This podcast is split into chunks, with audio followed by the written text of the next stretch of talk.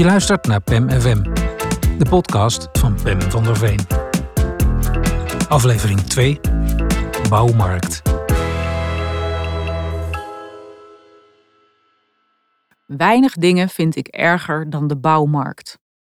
Of het moeten tuincentra, ijzerhandels, elektronicazaken en outdoorwinkels zijn.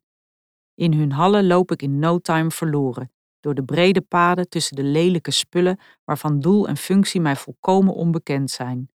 Gamma, Halfords, Praxis, Mediamarkt, Stapels, de Zwerfkei. Ondanks hun afmetingen hebben ze mij niets te bieden. Geen van hun artikelen wekt enige begeerte bij mij op. Het zijn bezittingen waartoe ik word gedwongen. Schuurmachines, wandelschoenen, autokrikken, buitenverlichting. Ik wil ze niet hebben, maar het moet. Tussen de acculaders, klimgordels en decoupeerzagen voel ik me leeg en eenzaam. Een emotie die het verkopende personeel stevast feilloos detecteert.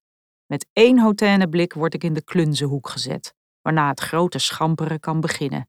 Tja, mevrouwtje, voor signaaloverdracht van de luchtcompressor gebruikt u natuurlijk geen zelfklevende verlenglans. Zeker niet als u het verstek naar binnen toe verlijmt. Dat is vragen om zaagverlies, honen ze. Van binnen kom ik in opstand. Ja, gast, maar dat weet ik toch niet, wil ik schreeuwen. Daarom ben ik hier, voor vakkundig advies, zodat ik zelf niet meer hoef na te denken. Niet om me te laten vernederen door een tweedimensionale klusjesman in een horrorwinkel. Ga weg met je hornbach-trui, je bevershirt en je praxispolo. Een dame kan hier niet eens fatsoenlijk shoppen. Maar in plaats daarvan knik ik gedwee.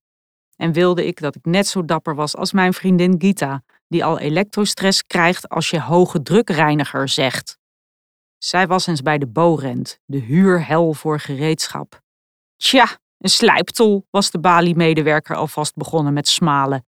Daarmee komen we er natuurlijk niet, hè, dame? Want wat zoekt u precies voor een slijptol? Waarop Gita hem strak aankeek en antwoordde op een toon die geen tegenspraak dulde. Een roze.